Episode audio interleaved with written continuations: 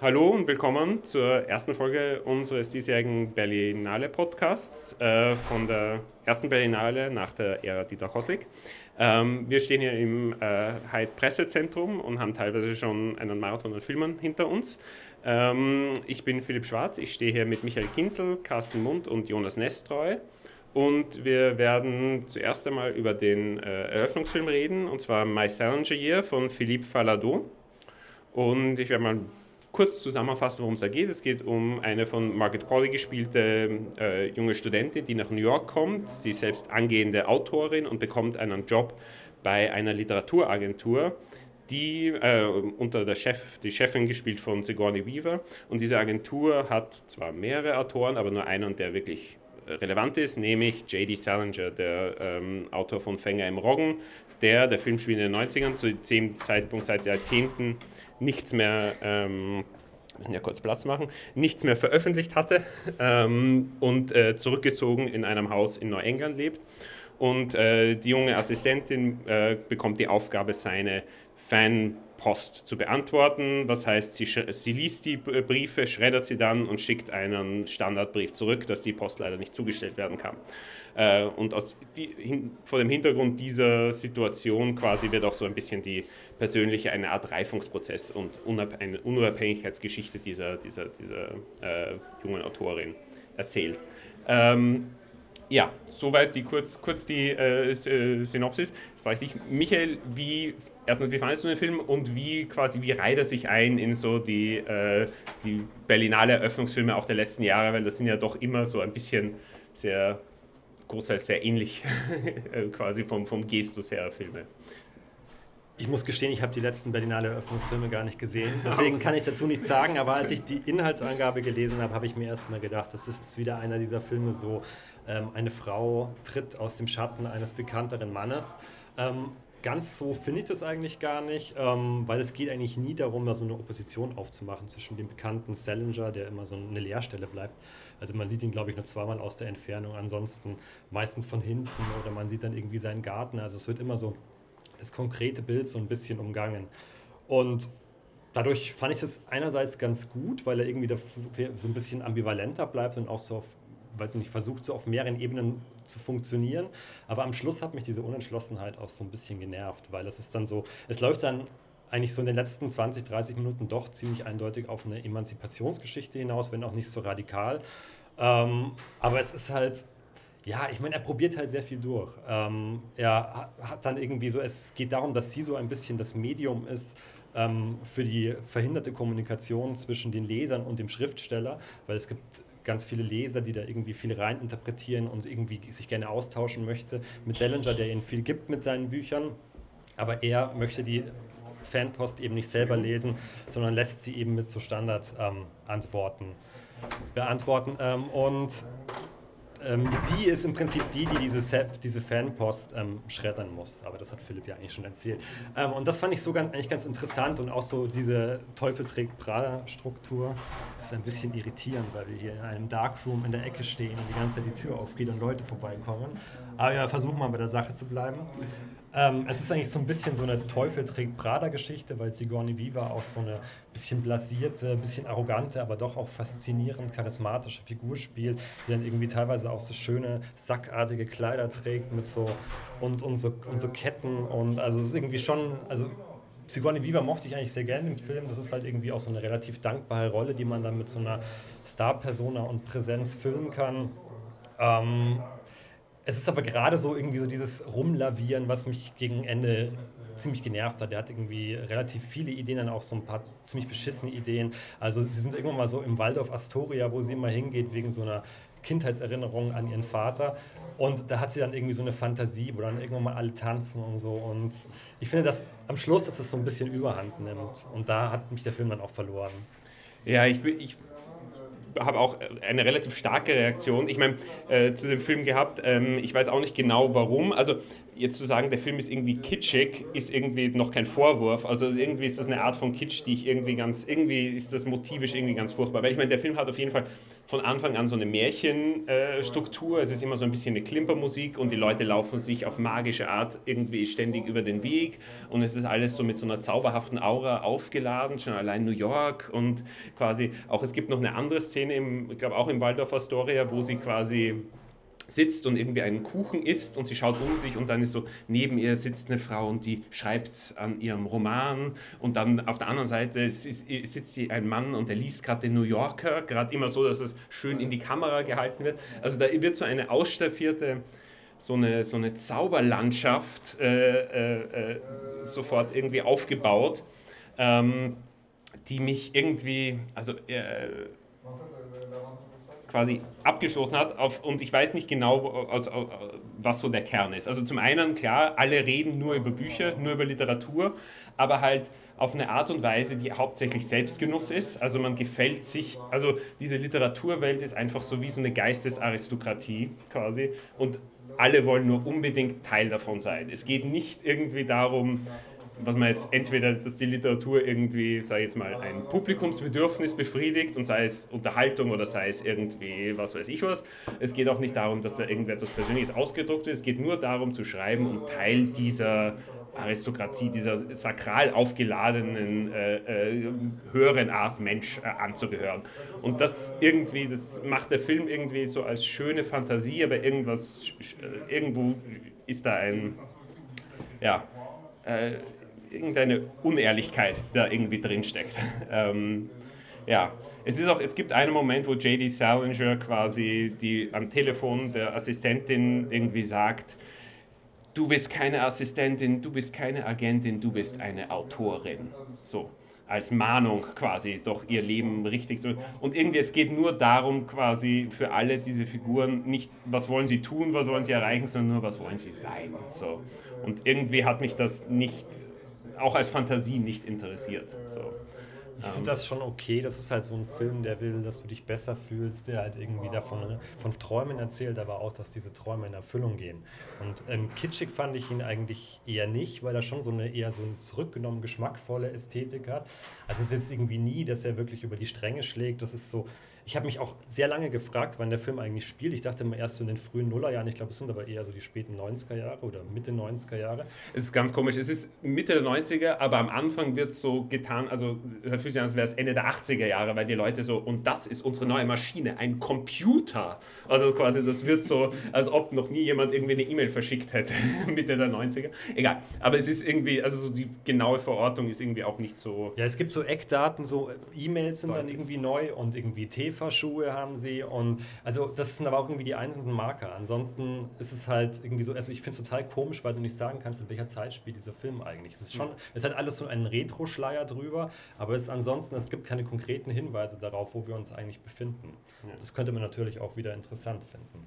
Vielleicht. Ich meine, weil du gesagt hast, es ist so ein Film, wo so Träume in Erfüllung gehen. Ich meine, ich finde das Problem ist, ich mag so vielleicht auch Filme, die auch so, wo Träume in Erfüllung gehen, nur hier habe ich mit dem Traum selbst ein Problem ein bisschen. Ein Albtraum vielleicht. Nein, ja, und das Problem ist aber mit dem Traum, dass er mir nicht ganz fremd ist und vielleicht bin ich, ist deshalb die Ablehnung irgendwie, weil, keine Ahnung, die Fantasie, die hier so bedient wird, äh, hatte ich auch.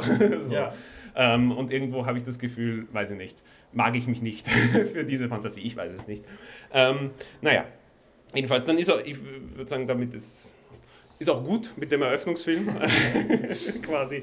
Äh, es gehen Träume in Erfüllung. Das ist die Frage, ob es die richtigen sind. Ähm, äh, in dem zweiten Film, über den wir heute reden, geht es auch um äh, ganz zentral um Schreiben und äh, Menschen, die auf die eine oder andere Form zur Literatur kommen. Ähm, aber Jonas wird uns ein bisschen über diesen Film erzählen. Ja, ähm, Gia Janke, also, genau, der neue, genau. Äh, wie hieß er nochmal? Er hieß ähm, Swimming Out Till the Sea Turns Blue, glaube ich. Also ja. ist ein sehr langer Name, deswegen kriege ich nicht mehr ganz zusammen. Ich glaube, so ist es. Ähm, genau, von Gia Janke, den kennt man, glaube ich, ganz gut. Der hatte, ähm, ich glaube, Anfang letzten Jahres mit Asche ist reines Weiß, lief er hier in Deutschland auch im Kino. Das war ein Spielfilm und jetzt ist das ein Dokumentarfilm. Ich glaube, wir waren alle so ein bisschen gespannt darauf. Ähm, genau, ist aber gar nicht sein erster Dokumentarfilm. Ähm, und ähm, es gibt so ein bisschen so eine kleine Hintergeschichte zu dem Film, die gar nicht so wahnsinnig präsent wird, aber ähm, es gibt, ähm, das stand so in den, in den äh, in der Berlinale Ankündigung, dass es sozusagen äh, unter anderem um seine Heimat geben wird in China. Das ist eine Provinz, glaube ich, im ungefähr Nordosten von China, ähm, wo Jiazhanke selber ähm, ein Literatur- und ein Filmfestival gegründet hat. Also irgendwie versucht hat, diese Provinz äh, so ein bisschen aufzuwerten. Und ähm, genau, im Film selber würde ich sagen, geht es eigentlich erstmal grundlegend vielleicht um ähm, die Geschichte überhaupt ein, des provinziellen Chinas von, äh, ich würde sagen, 1940 angefangen bis eigentlich heute. Ähm, und ähm, der Film macht es vor allen Dingen durch die, durch die ähm, Perspektive von drei AutorInnen, äh, drei chinesischen AutorInnen, die äh, jeweils sehr, sehr, viel Platz zumindest im Film bekommen und ähm, eigentlich erstmal ihre eigene Lebensgeschichte äh, erzählen, inwiefern sie mit der Provinz verbunden sind, inwiefern sie mal äh, inwiefern sie mal im urbanen Raum waren und dann wieder zurückgeschwenkt sind auf die, in die Provinz. Ähm, und ähm, Genau, am Anfang gibt es noch so eine, noch eine andere Person, den, einen Ma Feng, der mir nichts sagte, aber wohl ein, ähm, jetzt mal wieder kurz Platz machen, äh, ein, eine, ähm, auch ein Schriftsteller ist, der, der über die Provinz geschrieben hat. Genau. Und ähm, im Grunde genommen entspinnt sich darüber so ein bisschen äh, einfach eine, eine Geschichte des ruralen Chinas von 1940, ähm, nimmt natürlich so historische Punkte mit, wie bestimmte Modernisierungsreformen, aber vor allen Dingen auch die Kultur Kulturrevolution ähm, im kommunistischen China. Und ähm, ja, ich würde sagen, das ist so die, dies, das Prinzip des Films. Ja, Carsten, wie, wie gefällt dir der Film? mir, hat der, mir hat tatsächlich sehr gut gefallen. Ich finde es gar nicht so einfach zu sagen, was genau diesen Film so besonders macht ich glaube, es ist, also es ist auch sehr, es ist sehr anekdotisch. Es ist tatsächlich, ich hatte am Anfang wirklich Schwierigkeiten, mit den Untertiteln mitzukommen, weil die einfach so schnell laufen. Also es ist teilweise dieser, dieser Rhythmus der Sprache ist teilweise so schnell und dann wieder so gebremst, dass, es so, dass man tatsächlich wirklich so ganze Etappen überspringt. Also es, wird, es, ist sehr, es sind sehr, sehr viele Geschichten, die sich aneinander reihen. Aber ich glaube, das Schöne, oder was den Film sehr schön macht, ist, dass, dass tatsächlich man das Gefühl hat, die jeweiligen Schriftsteller haben schon ein Talent dafür, Geschichten zu erzählen oder gewisse Details aus Geschichten rauszugreifen, die dann, die dann was, was, ich weiß nicht, wie man es nennen will, was Poetisches haben oder was, was sehr Erhabenes haben. Was, das ist auch ein bisschen die Struktur des Films, der teilt sich in, ich weiß nicht, 20 Kapitel oder so? 18 sind es, glaube ich, aber ungefähr. 18 und äh, die dann jeweils auch äh, quasi an einem Zitat, an einem einen, so, so einen Satz rausgreifen, ein Zitat rausgreifen und der, der jeweils das Kapitel sozusagen benennt oder so, dem eine Form gibt oder dem so ein. ein und das, dieses Anekdotische mit diesem Erhabenen zusammen ergibt für mich halt so eine sehr, eine sehr eingängliche Mischung. Also ich finde, das, das ist wirklich schwer zu sagen, was das, was das so toll macht, aber es ist. Äh, es hat auf jeden Fall, es hat mich tatsächlich auch sehr berührt. Es sind auch sehr, sehr berührende Geschichten mitunter. Also auch sehr, sehr tragische Schicksale natürlich in der Kulturrevolution, wo dann so alles auseinandergerissen wird und die jungen Intellektuellen aufs Land kommen und auf dem Land nicht genug Essen ist, etc. etc. ich fand es sehr schön. Ich meine, was mich, ich habe auch so ein bisschen gebraucht, bis der Film so für mich funktioniert hat. Auch, ich glaube auch so diese, dieses so anekdotische, auch so ein bisschen so unfokussiert. Es braucht ein bisschen, bis der Film so in die, weiß nicht, in die Schärfe kommt. Am Anfang gibt es auch, ich wusste zum Beispiel nicht, dass das sein Literaturfestival äh, ist, aber da gibt es auch so einfach so eine Sequenz, wo einfach so einzelne Zitate von irgendwie 20 irgendwelchen Autoren, die dann, da werden auch die Namen eingeblendet und es ist einfach nicht, okay, da wird, es ist einfach wie so ein äh, Bilderbuch oder halt wie so eine, eine das ist eigentlich, ich fand es war total wie so ein Festival-After-Movie in dem Moment. Also es hatte genau. total, genau. es waren so sozusagen die starken Sätze derjenigen, die, der Leute, die da aufgetreten sind und das waren dann alles irgendwie Sätze, die versucht haben, die Provinz irgendwie äh, sozusagen hochzuhalten äh, und irgendwie so, eine, so ein Empowerment. Aber ich fand, das hat im Ende, also im Endeffekt waren das alles dann auch irgendwo Plattitüden. Also es waren dann irgendwie so ein bisschen so Sätze wie die Provinz ist mein Flughafen, hier kann ich immer wieder landen oder irgendwie sowas. Also es ist, äh, ja, so habe ich es empfunden.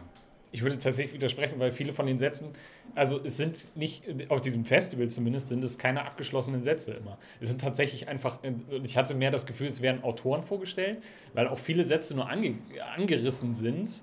Und halt klar ist, es gibt Leute, die reden jetzt schon über, über die sehr, also die, die moderne, wie sie heute ist, und andere Leute sind halt noch sehr fest verwurzelt in, in der Vergangenheit. So, und ich hatte schon das Gefühl, dass es, dass es in, in, zumindest in der Szene eher darum geht, diese Autoren vorzustellen, als quasi Aphorismen zu liefern, die ich meine, was ich auch so wahrscheinlich so ein bisschen das Gefühl, okay, das richtet sich einfach auch an ein anderes Publikum, das sofort diese Namen erkennt, so ein bisschen. Das war auch teilweise, hatte ich immer wieder die Momente, dass da, wenn da von irgendwelchen Büchern die Reden ist, die, ja, und dann habe ich dieses Buch gelesen und dann am Anfang war, äh, waren Gedichte, die haben, haben mir nichts gestand, äh, gesagt, aber dann ging es los, dass das irgendwie ein, Klar, ein Werk ist, das man in China irgendwie besser kennt. Mhm.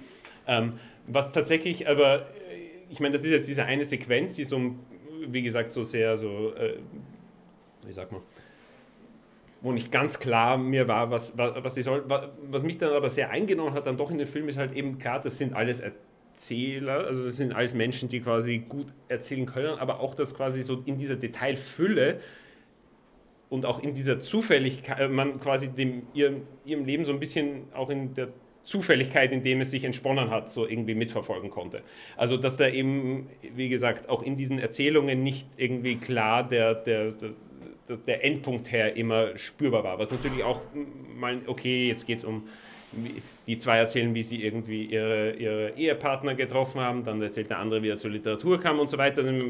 Man konnte sich da nicht so einen Reinwurf machen, aber irgendwo äh, im Laufe der, des, des, Films verdichtet sich dann doch so, so, so, so ein, ja, einer, sag ich jetzt mal, ein bisschen doppelt gemoppelt, aber so einen sehr lebendigen Eindruck eines Lebens jeweils. Ähm, und das hat mich dann, glaube ich, dann doch äh, für den Film eingenommen.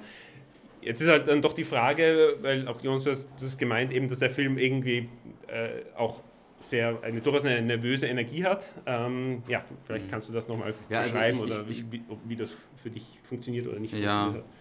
Also ich, ich fand der Film, also Carsten hat es ja schon gesagt, ist extrem schnell. Es ist ein bisschen so ein, also mir kam es halt manchmal vor wie so ein kleiner Ritt. Also auch diese Kapitel, die wir vorhin angesprochen haben, ähm, sind durchaus auch nicht zufällig so viele, weil dieser Film einfach zum Teil Kapitel, ähm, weiß nicht, eine Minute laufen lässt oder so und dann kommt schon das nächste Kapitel. Also es geht wirklich, es ist ein extrem, extrem schnell voranschreiten und ich hatte gerade das Gefühl, dass ähm, diese Erzähler in vielen Momenten äh, so ein bisschen, also ja, ich will nicht sagen nicht lebendig, aber ich hatte Schwierigkeiten doch irgendwie ähm, ich habe die mehr so als Erzählmaschinen wahrgenommen, weil ich den Film immer so wahrgenommen habe, dass der immer versucht, möglichst effizient alles, was nicht Information ist, was es nicht weiterbringen könnte, ähm, wegzuschneiden und immer wieder in, den, äh, in die nächste Passage reinzuschneiden.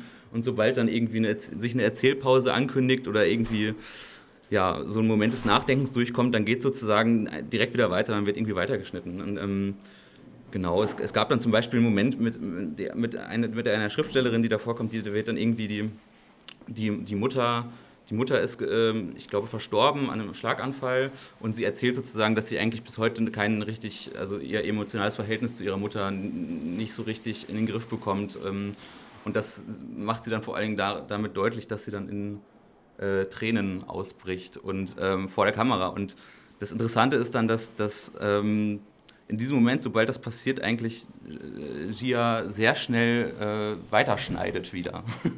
sozusagen auf die nächste Gesprächspassage von ihr, wo dann die Tränen sozusagen getrocknet sind und dann kann es wieder weitergehen und dann kann es wieder weitergehen.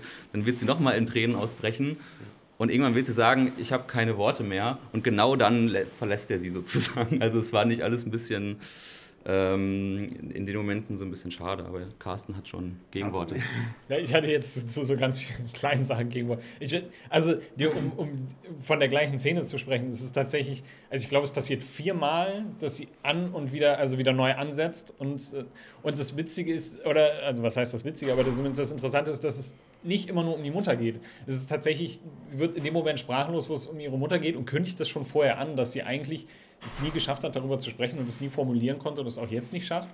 Und das Gleiche geht ihr dann, was sie aber mehr feststellt, während sie es erzählt, geht ihr so bei ihrer Schwester, denn die ältere Schwester musste sozusagen die Familie mit ernähren und mittragen. Und das wiederum, finde ich, ist auch was sehr Interessantes, weil der nächste, der nächste Schriftsteller, ich kenne auch leider keinen dieser Namen, hat in der gleichen Provinz, ist circa zur gleichen Zeit geboren, hat aber eine völlig andere Geschichte, beziehungsweise eine völlig andere Perspektive auf seine Geschichte, ist genauso arm groß geworden.